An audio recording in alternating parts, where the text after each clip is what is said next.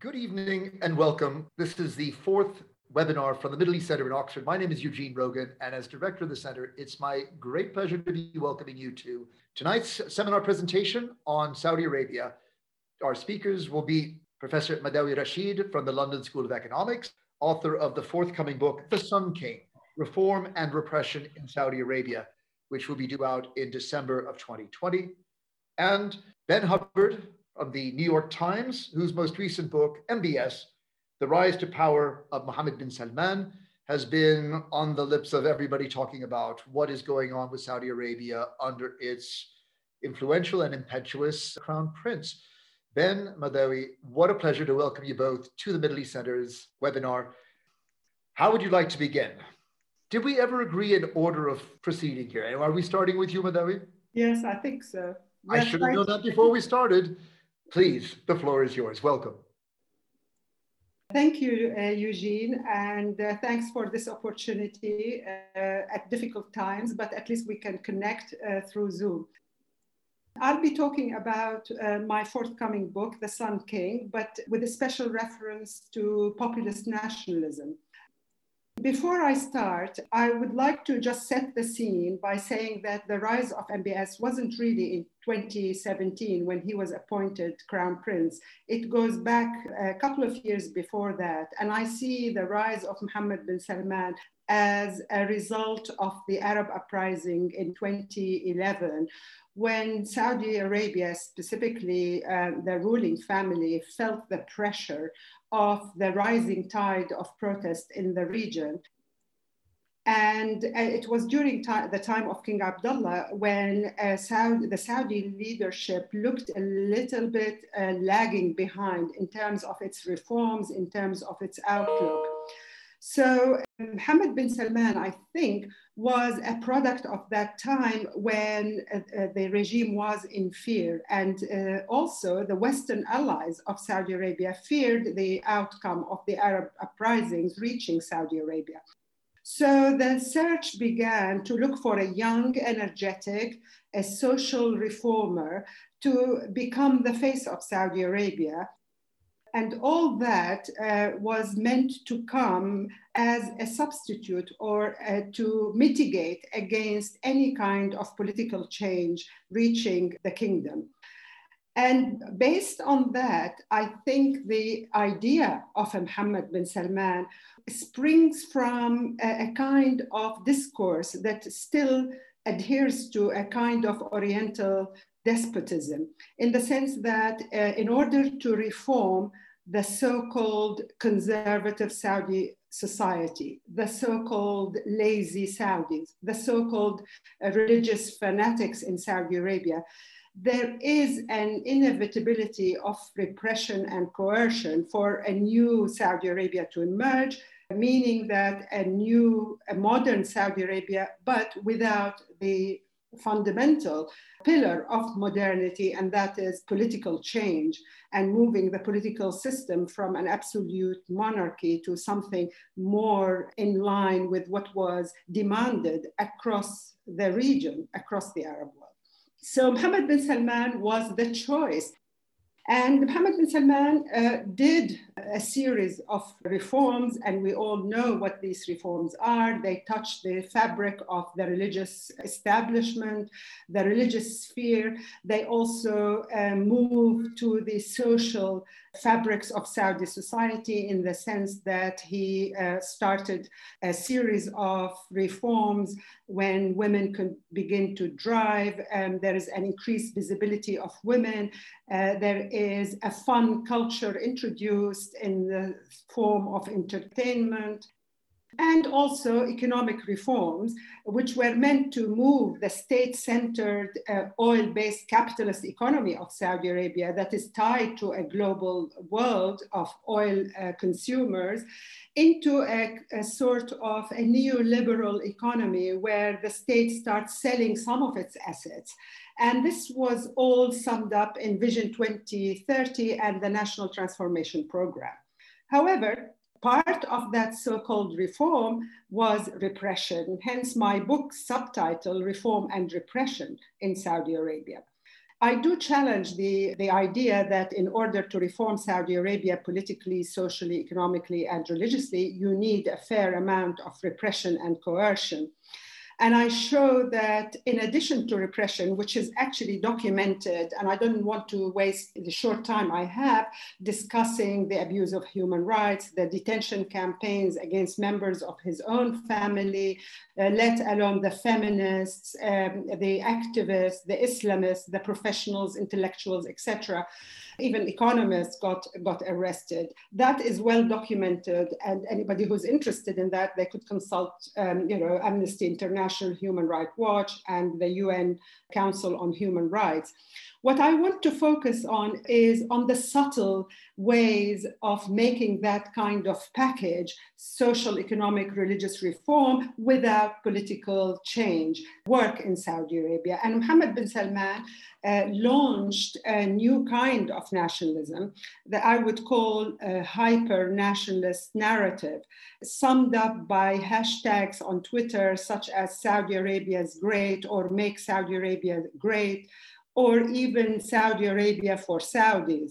These are the signs of this nationalism. But how did we get to here?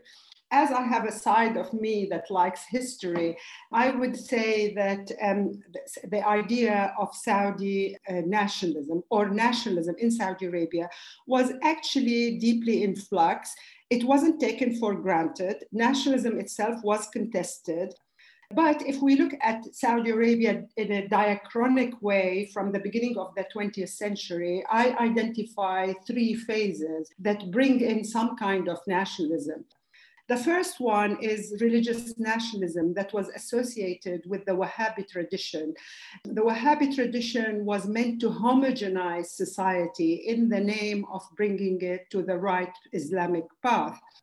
And as such, it became the religious nationalism of Saudi Arabia, and we could discuss that in the Q&A.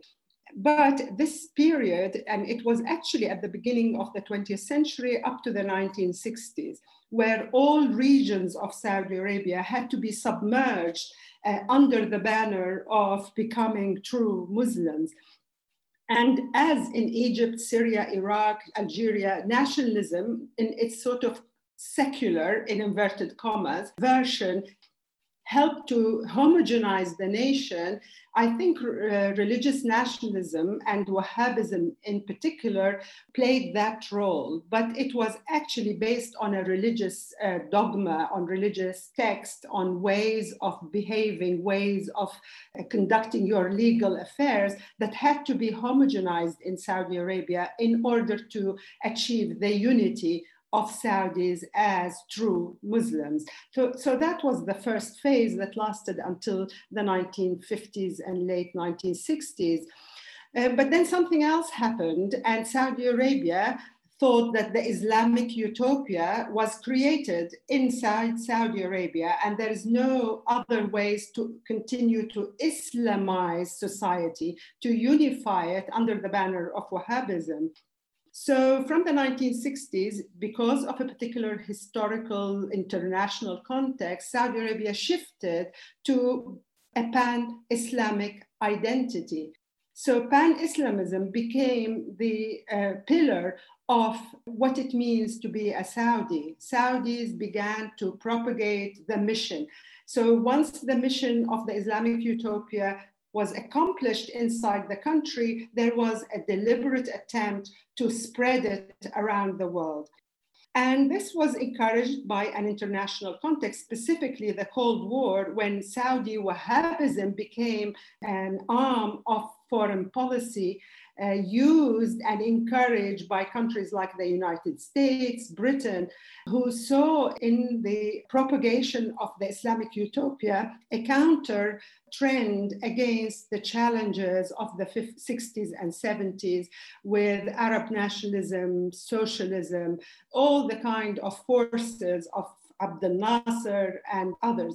So Saudi Arabia began to adopt this pan-Islamic identity and created institutions whereby the ethos of this pan-Islamism is embedded, such as Islamic universities, Islamic banking, Islamic youth organization. And this was done actually under King Faisal.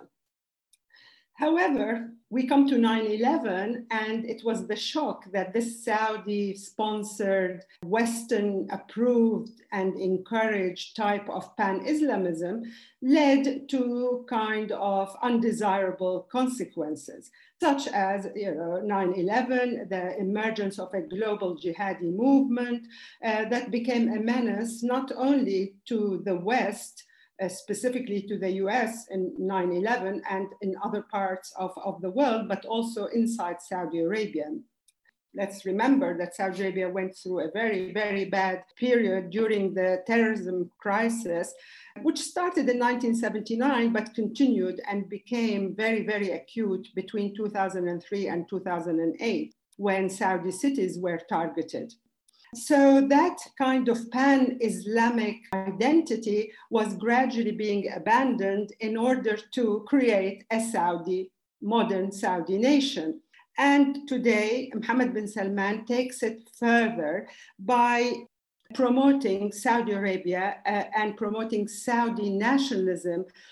And the ingredients of this nationalism are different from those that were used in the 20s, 30s, and then during the pan-Islamic period. So Mecca and Medina are no longer the pillars of this new Saudi nationalism.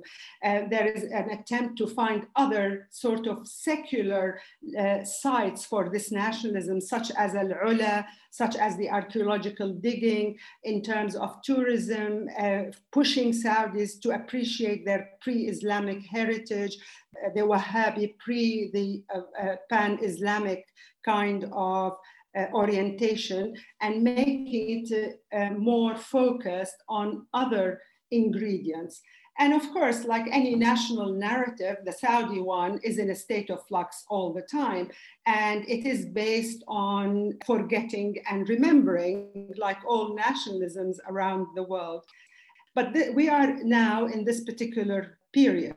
However, this populist nationalism that is encouraged today by the Crown Prince, and it has its own supporters, is like any other nationalism. It tends to unite people, but also to divide them. It tends to include and exclude.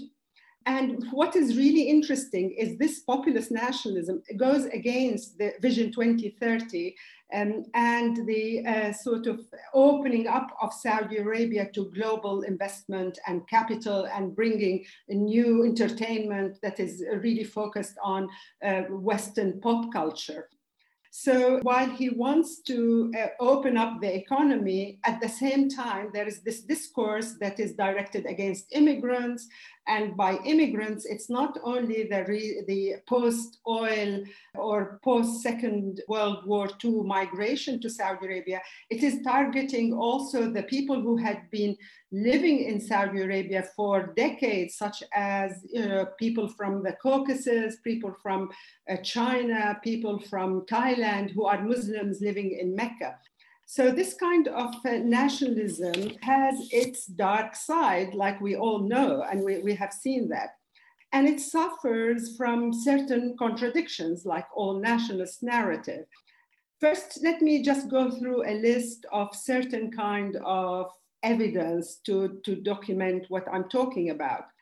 So there is the empowerment of women, and women become the vanguards of this new Saudi national narrative because they are icons of modernity. At the same time, we see that women are promoted as ambassadors, as members of the Shura Council. There is a deliberate attempt to feminize the nation. But at the same time, the same nationalism doesn't allow a Saudi woman to give her nationality to her children if she's married to a foreigner. There are several cases in the books where women are denied custody of their children whose fathers are not Saudis. At the same time, there is this sectarian discourse that is used in the war in Yemen. So the war in Yemen at the beginning to 2015 was projected as a jihad against those infidel Zaydis. There is also an invocation of genealogies and tribal belonging, especially in the dispute with Qatar, while at the same time, we're supposed to be all Saudis. There is actually a sinister side, and I should stop as Eugene is making signs that I should. There is the sinister side of this nationalism that is leading to a discourse about treason and criminality, and it is that populist nationalism that led to the murder of Jamal Khashoggi. It is the nationalism that promotes and encourages citizens to become policemen. So the citizen policeman is an outcome of this nationalism. So to just conclude, I want to say that repression might be obvious, and all regimes use, such as the Saudi one, would use it to promote a new era, a new vision. And it is very obvious, you could document it, but what I'm talking about, this populist nationalism, is a subtle way of achieving a similar kind of outcome. Thank you for listening. And I'm sorry if I exceeded my limit. On the contrary, and I thank you for a very concise and brilliant analysis of where Saudi Arabia has come to arrive at this moment. I particularly like the way in which you periodize Saudi history, because it so breaks with the way in which the Crown Prince has spun a kind of liberal Saudi Arabia before 1979, a post-1979 clampdown Saudi Arabia of very zealous religion, and then the new age he wants to usher in. So it's very good to have a kind of counterpoint to the official periodization of recent Saudi history. I'm sure it's a point we're going to come back to in the subsequent Q&A.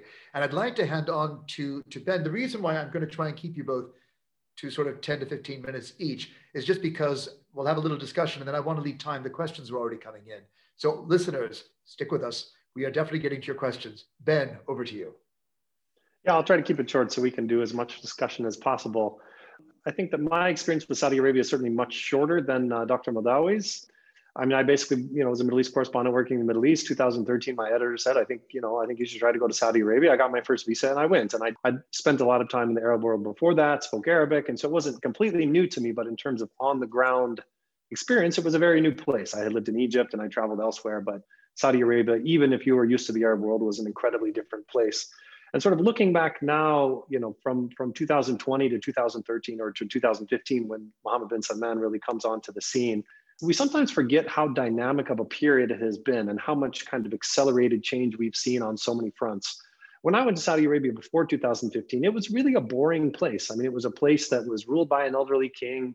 There was this idea of sort of this family council that would, of the senior princes who would divide up the files and they would rule by consensus. And any sort of Saudi expert that you would talk to would tell you, this is the way it is in Saudi Arabia and this is the way it's going to be. You obviously had deep social conservatism and, music and arts and things like that were sort of looked down upon in a lot of places socially and also sort of from official narrative. Saudi Arabia had, influence in the region, but it was always trying to exercise it behind the scenes, sort of working behind the curtain and paying people off in various places, but not sort of very activist foreign policy. And this is kind of the way it was. And so being a journalist going there, it was a very sort of difficult, you would go and there kind of wasn't all that much to see. It was sometimes hard to figure out what was going on. And then 2015 comes along and then, we very quickly realized that sort of MBS was the kind of figure that we don't see in the Middle East very often. And one indicator of that is the fact that, here he's been on the scene for 5 years. He's not the king of Saudi Arabia. And there are already multiple books written about him, including my own. There are kings of Saudi Arabia who never had so many books written about them. So it's been a time of dramatic change. And, I won't sort of rehash a lot of the things that Madawi brought up about what we've seen.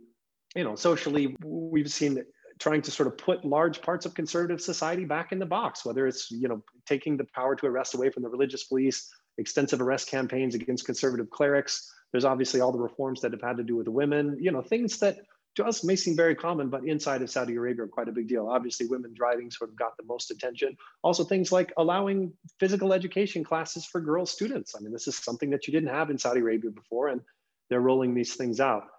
Arts going from being sort of something that was considered Western and looked down upon, and music, now they're inviting almost any Western musician that they can to come perform in Saudi Arabia.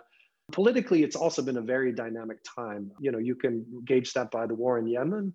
Saudi Arabia had a large military and they spent tens of billions of dollars on weapons from the United States, the UK, and other countries, but they have never intervened militarily in that kind of a way. And we, within a few months of coming on the scene when he was still deputy crown prince, Mohammed bin Salman dispatched the Saudi military to intervene in Yemen, and they're still there.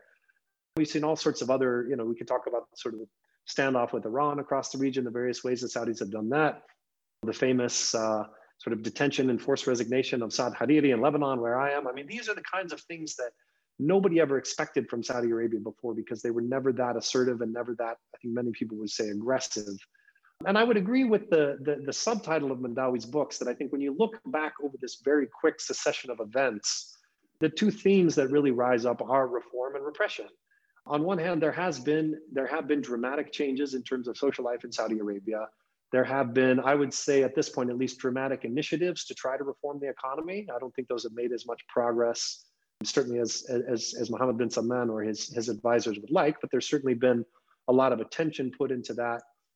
But it's also been a time of great repression. I write in my book that Saudi Arabia used to be sort of a soft glove autocracy. You could get together with your friends and you could complain about this. And as long as you weren't sort of plotting protests or building a political party, they would kind of, likely to look the other way. That's definitely changed. Now people are scared. A lot of the Saudis that I got to know during the time when I was going somewhat freely back and forth to the kingdom won't talk to me anymore. When they get together, they put their cell phones in the fridge because they're scared of electronic spying on their conversations.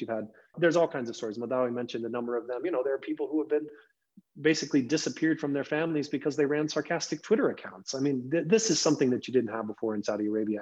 So both of those things, reform and repression, are, I think, that the two sort of biggest themes that we've seen. And then when you start thinking about Saudi Arabia into the future, and when we try to figure out sort of where is Saudi Arabia going and where is Mohammed bin Salman going, I think it's, what is the balance going to be between those two things, which I don't think that they're mutually exclusive, as many people in the West do. I think some people think that if you're a reformer, then you must also believe in democracy and political participation.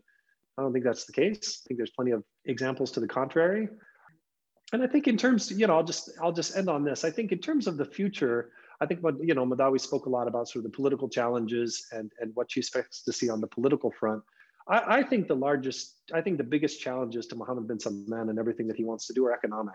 I think he faces tremendous economic challenges. And even though I think he deserves some credit for, I would say, addressing these head on in terms of defining the problem, diagnosing the problem, proposing a number of ways to try to get at this, I think it's very difficult to overestimate the size of the economic challenge to Saudi Arabia. You have a country, 2/3 of its population roughly is under age 30. You have hundreds of thousands of young Saudis entering the job market every year. And the government can't employ them anymore. Historically, the Saudi government has been the largest employer in the kingdom, and they just don't have the money that they used to do. And so, you have Vision 2030, and you have all these other efforts to find ways to diversify the economy. And I think so far, I don't think that the efforts have lived up to the size of the challenge. Certainly, COVID-19 is not going to make that any easier. But for me, sort of thinking about the future, I think we keep an eye on the reforms. Where does that go? We keep an eye on the repression. Where does that go? But for me, if I were Mohammed bin Salman, the thing that would keep me up at night would be the economy. Ben, I'm going to take silence to mean completion. Yes, we can move on to the discussion. Well, thank you very much. Again, a very tantalizing insight into the kind of issues that you are exploring at much greater length in your book. And I'd like to begin the discussion by bringing it back to the frame of analysis that our first speaker, Alaa El-Aswani, gave us when he presented us with the dictatorship syndrome, coming out of his experience in Egypt, but something that he saw as more of a symptom of our times more broadly. And I'm not trying to paint you into describing Saudi Arabia today as a dictatorship. I think that there is an authoritarianism in Saudi Arabia, which is quite distinct. But I'm just wondering whether one element of Aswani's analysis could be brought into the discussion at this point, which is the complicity of society as enablers of authoritarian rule. And I'm very struck. You spoke, Ben, about the fear that you've encountered, but I think there's a generation divide between those who are openly enthusiastic about a reform agenda that they see favoring them and their generation among the 30 and younger, and the people that I know who have shown concern or fear tend to be 40 and above. And so could we talk a little bit about society's role in enabling what is a 5 extraordinary year experiment under MBS, and whether there is a generational divide in that? Madawi? Yes, you're absolutely right, Eugene. I mean, before Alaa El-Aswani, we know that dictatorship or authoritarian rule doesn't work on its own. It doesn't descend on people. You need to have enablers, and you have to enlist a society. And we know from history of Europe in the 20th century, you know, fascism and all that, we know that, you know, the certain classes, certain categories of citizens participate in the drive to oppress and repress their own fellow citizens. But in my book, in The Sun King, I have done quite a lot of work on the rising of diaspora. Saudi Arabia is experiencing an incipient diaspora, which it has not seen during the affluence of oil in the modern period, at least not in the 20th century. Yes, we had one exile here and there, leaving, going to Egypt. Even princes left, the free princes went to Egypt, then Beirut and Iraq and other places. But what we have seen since 2015 is the rise of a young Saudi diaspora. And this was actually intriguing. If, as the journalist told us, Mohammed bin Salman appeals to this youth cohort, he's a young man who changes his Nokia, dumps the Nokia telephone and gets a smartphone, and you see the crowds at the entertainment venues, you think everybody is supporting Mohammed bin Salman. But I was intrigued to find out, like, why are women feminists leaving Saudi Arabia? Artists, he created MISC, the MISC Foundation, in order to co-opt the artists. So why are artists leaving? We have young women now as asylum seekers in Canada, in the USA, in the Arab world, in as far as Australia. Also, we have young men who have actually left. But these are not people enabling autocracy, if you like. These are people fleeing it. And I wonder whether we could talk about the role of society in encouraging or enabling the great enthusiasm that the under 30s are showing for the personality of MBS and the project.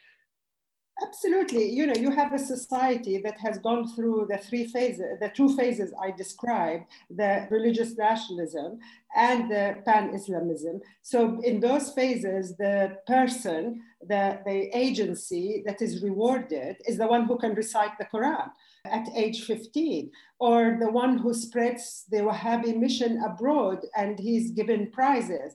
But there is a generational shift, and that's not the work of Mohammed bin Salman. This shift had occurred. If you look at what the Saudis were doing in 2011 during the Arab uprising, their connectedness with their Arab fellows, the way they were articulating their demands for change, you think that Mohammed bin Salman was just a fait accompli that came after the event, after the fact.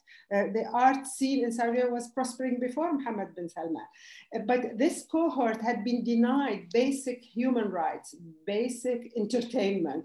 And it's so obvious that when you open up, you absorb that. And what Mohammed bin Salman is doing is, combining the circus with the bread, but the bread had been stumbling. There's no bread anymore.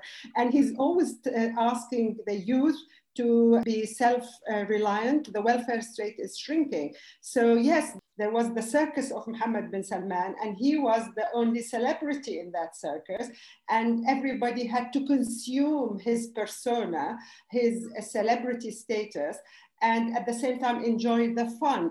But what they really wanted is jobs. I mean, if you look at the literature that is coming from Saudi Arabia, the unemployment level, people who are going to universities, the top universities in the kingdom, they're worried they're not finding jobs.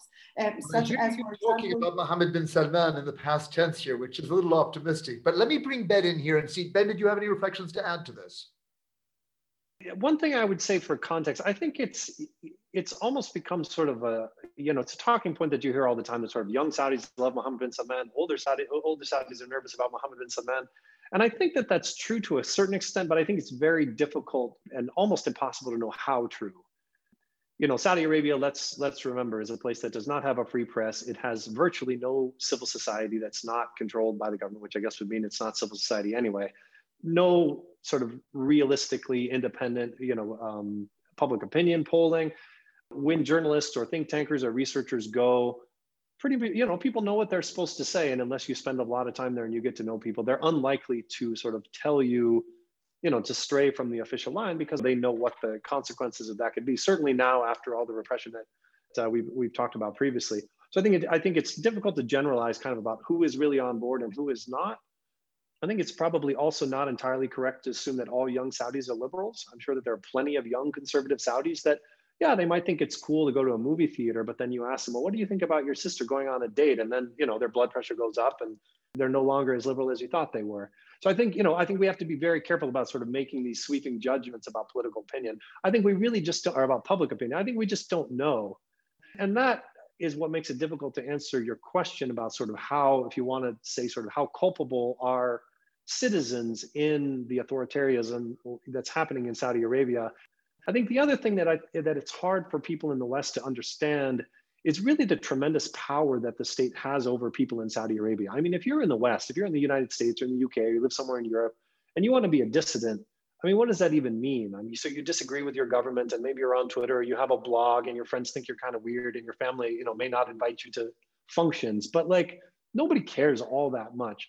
Saudi Arabia, becoming a dissident is a major life commitment. I mean, if you're going to take that step, the state has all kinds of means that they can bring down on your head, and that they have increasingly not hesitated to bring down on your head since throughout the rise of Mohammed bin Salman. A lot of this has to do with the power that the state has in the economy.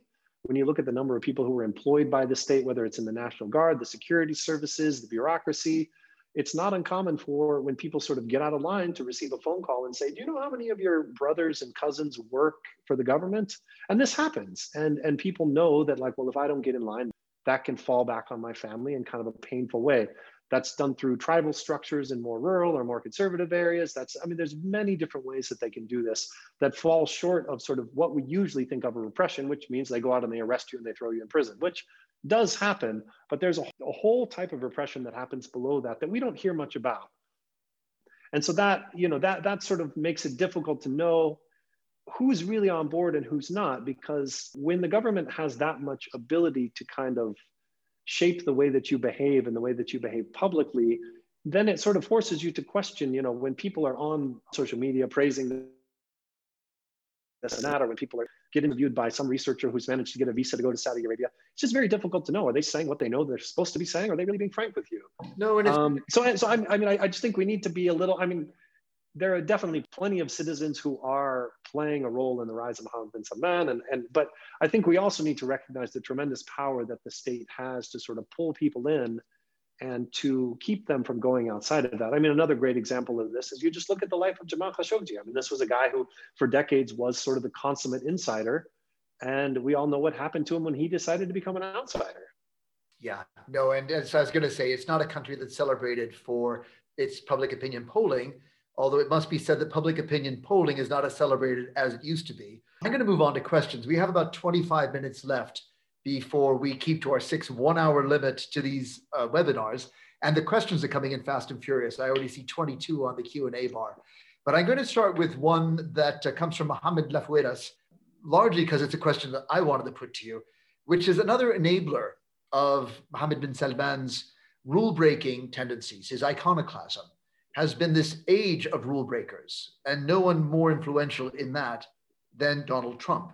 It looks like tonight is the night where we will have a final result that will allow Joe Biden to declare his victory in the presidency, and that the age of Trump now seems to be coming to an end.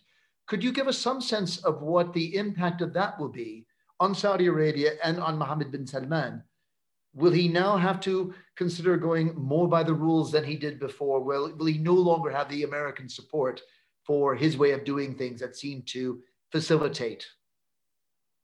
Ben, we might start with you, and then I'd like to go to Madawi. Yeah, I mean, I really, as a news reporter, I really have to stay out of fortune-telling business. So I won't, we don't know who's going to win the election, and so I don't want to sort of go too far in saying what a President Joe Biden would or would not do.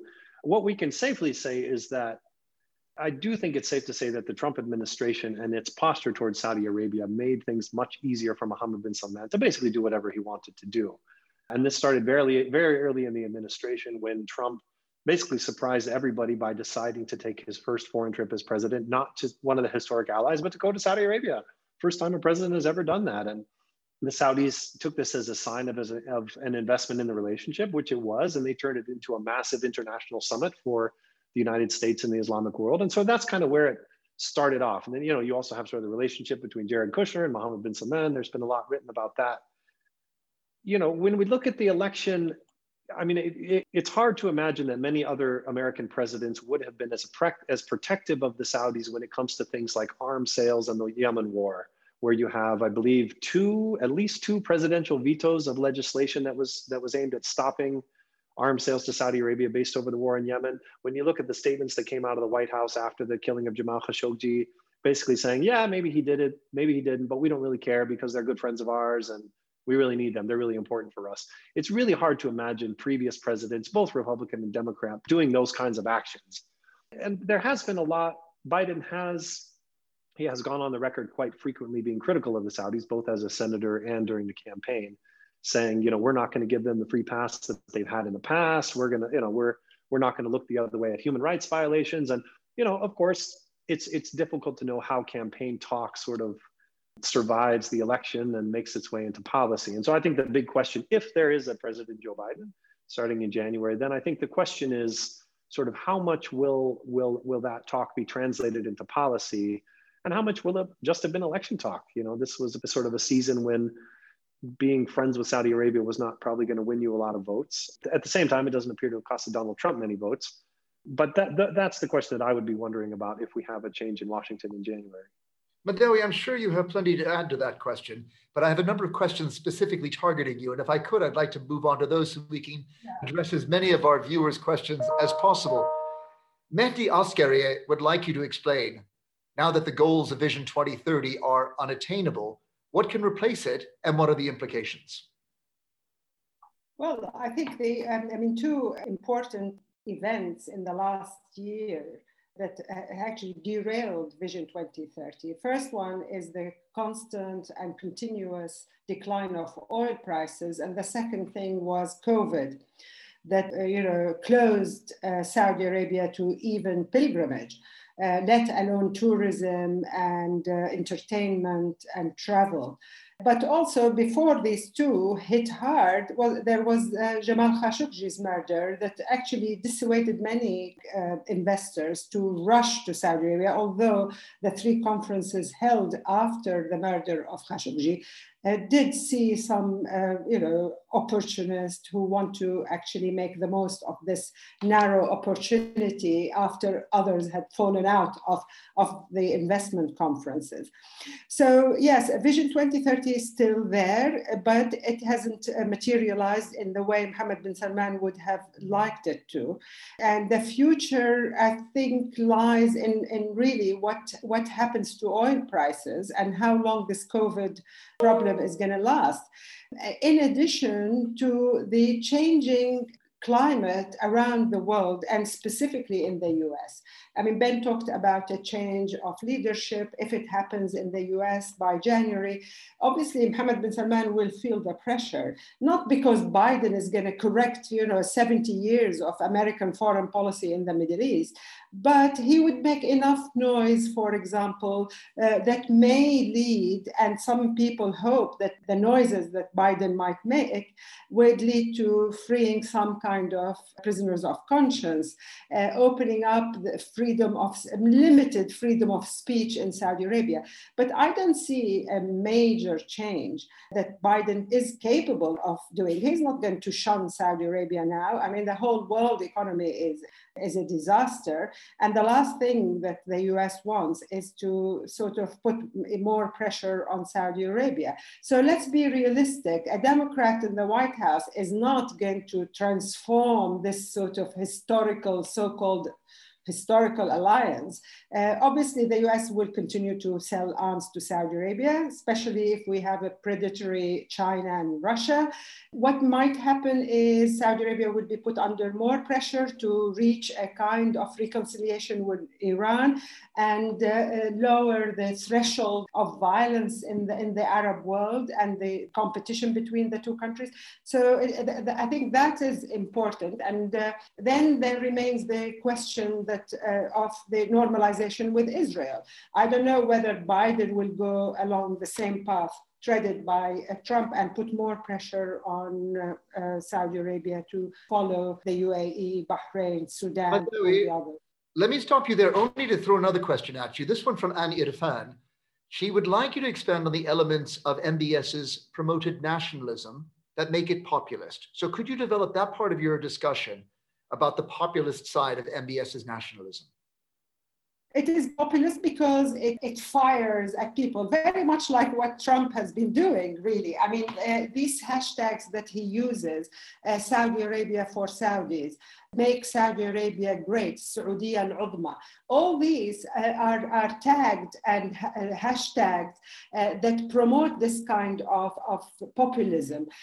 His appearances during sort of entertainment venues, when people are supposed to actually watch what is going on, whether it's a boxing match or a race car, and Saudi Arabia is going to host Formula One for the first time. These are the events that are used for this populist nationalism to appeal to the primitive sort of bottom line of people's emotions. And it's not a kind of a nationalism that, you know, is similar to what Michel Aflaq was doing in Syria and Iraq, that tries to sort of rewrite the history of the Arab nation, or Sata al-Husari even. It is a kind of primitive populist nationalism for consumption, instantaneous consumption, and social media helps with that. So I don't see this rigid nationalism of the 1960s. I see a different kind of nationalism that is in tune with the means of its own transmission, that works on social media, that works on television, that works in these kind of live venues. And it lacks a serious theorization, and it's very, very contested. The people who can talk, they still can't switch. I interviewed people who were of the older generation, but they're not very old. They're still in their 40s and 50s. And they were saying, like, you know, I remember when I was a child at school, I had to chant Islamic recitations and anasheed to promote the Ummah, the Islamic Ummah, and promote Palestine and Jerusalem. And now I'm expected to promote Al-Ula, and it is not easy for people to switch from that kind of pan-Islamic outlook of the Saudis are the vanguards who go and spread Islam. They're not the ones who consume, you know, pop culture inside the country. And this is the kind of populism that is actually very, very crude and basic. Thank you, but it has the power. It has the power to mobilize. As we've seen. I've got a couple of questions I'd like to bat your way, Ben. First off, from Dr. Sarah El-Rishani, who are Mohammed bin Salman's rivals in Saudi Arabia today? And do they still present a credible challenge after their sojourn in the Ritz-Carlton? I mean, I think from what we know, I don't think he has any serious rivals to speak of. I mean, you could say, you know, Mohammed bin Nayef was a rival for a period. You know, maybe Muttab bin Abdullah was a rival for a period. I mean, these were just because these were other people who were kind of in senior positions in the royal family and had significant government positions as well. But they were all, you know, these people were all sufficiently sort of disarmed, isolated, in some cases incarcerated fairly early in his rise. And I just, you know, I mean, I don't want to say that I think it's over for Mohammed bin Salman, but it's if there is going to be a significant challenge, it's very hard to see where it would come from now. Saudi Arabia is not, you know, certainly has no history of sort of military coups or anything like that. It's very difficult to see. I mean, the fact that he has managed during his rise to really restructure how power is exercised and bring all the levers into his own hands. I mean, from the National Guard to the intelligence services, the Interior Ministry, the military. It's just very hard to see that even if there are other, and there certainly are other princes who are not happy with the way this has happened. It's very hard to see where they're going to get the resources to pose a significant challenge to him. And building on that, I mean, do you foresee there being any flashpoint for opposition in the long run over the Saudi intervention in Yemen? Does this fit into the narrative of populist nationalism? Are there comparisons to be made between what Saudi Arabia is going through and what's gone on in the Vietnam War? By extension, could there be a kind of movement against the war which would weigh down MBS and his popularity? You want me to answer that, Eugene? Madawi, I'd love to hear from you. Yeah, I mean, at the beginning, the war of Yemen was probably the flagship of Mohammed bin Salman, in inverted commas, because it is that context that sort of promoted this populist nationalism, that we are attacked. But you have to realize that in Saudi Arabia, Yemen is a very long way, and it was not felt, the war, in Riyadh, Mecca, Jeddah, Dammam, the Eastern Province, as much as it would have had there been, you know, close proximity. But it did become real when the Houthi missiles started arriving in Riyadh and in Jeddah, and also the oil fields were bombed. It did create that momentum, that sort of moment where we are targeted by the foreign enemy. And there was a lot of solidarity, but it's the whole point of the war of Yemen is not discussed. You cannot criticize the war. You do not know even what's going on the borders. And you have to look at that sort of area, Najran, Jazan, all of that, and what has happened in it. There are lots of exiles who had come out of that area. And there is a shift in the population composition of these places. Many of the local inhabitants had been moved to the north, and it actually started during the King Abdullah, when there was an incident with the Ismaili community. Also, the residents there, the people who live in these areas, are very, very upset that their area is flooded by foreign soldiers, Pakistanis, Jordanians, Egyptians, generals, and they don't feel secure being there. They told me in these interviews that they don't want their daughters to go in the streets because they're foreign soldiers in these cities on the border. So the war in Yemen was important for the populist nationalism, and it was used quite a lot, to the extent of sending women journalists with the army, in addition to religious scholars, to promote Saudi nationalism. And you see women in military attire on top of tanks, reporting and talking to the soldiers. So this is the populist nationalism I'm talking about.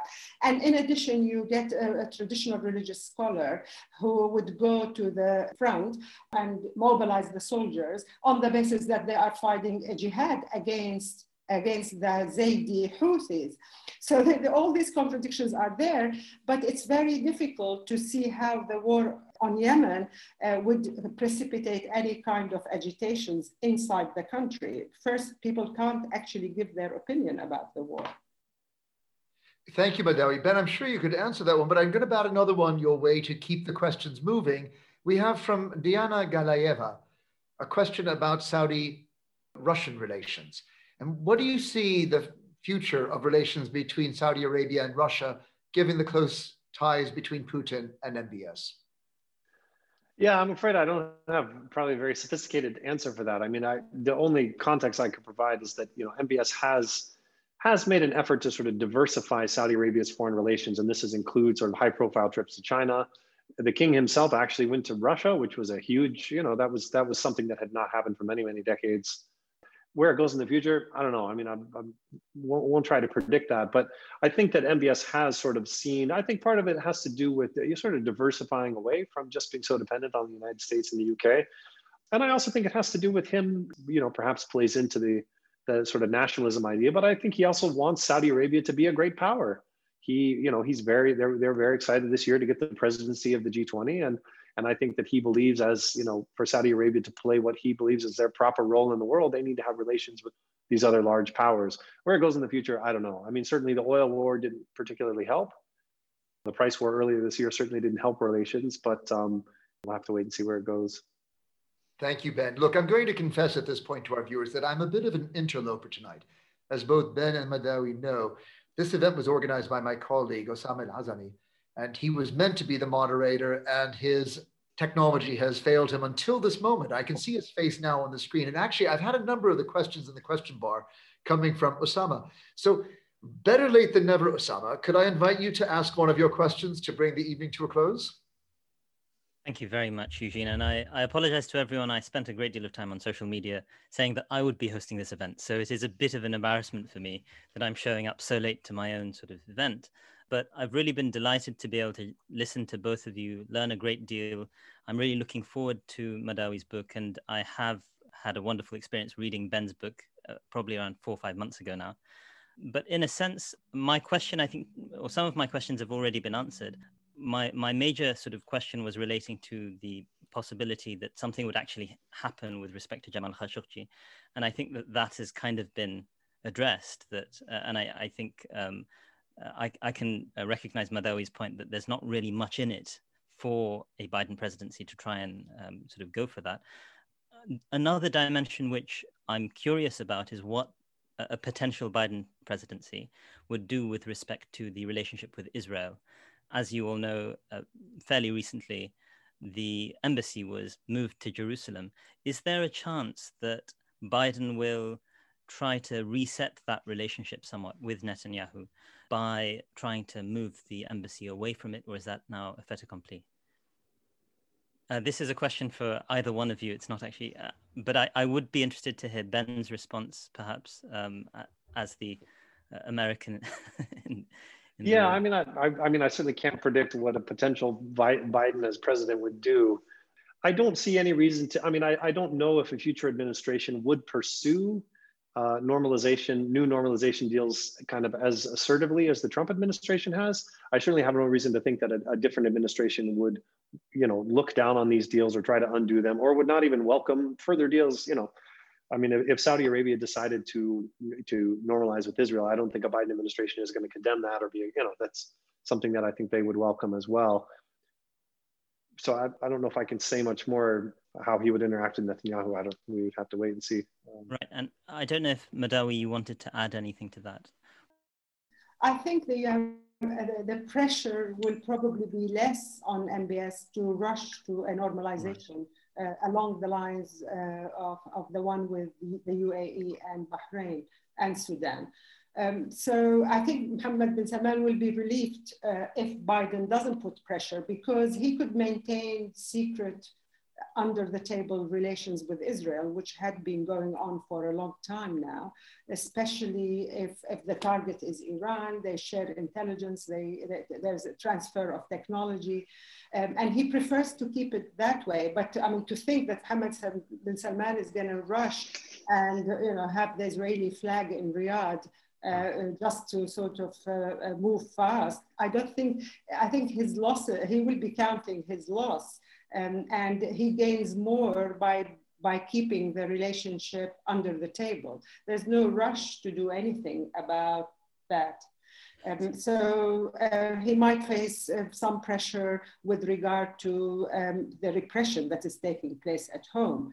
And we still don't know what the advisors to Biden, should he become the president in a couple of months, whether they will revive their interest, the arms of the US state, such as the CIA or other the Foreign Office, whether they would revise their interest in Mohammed bin Nayef, although Mohammed bin Nayef seems to me as redundant now, simply on the basis of his cooperation in the war on terror.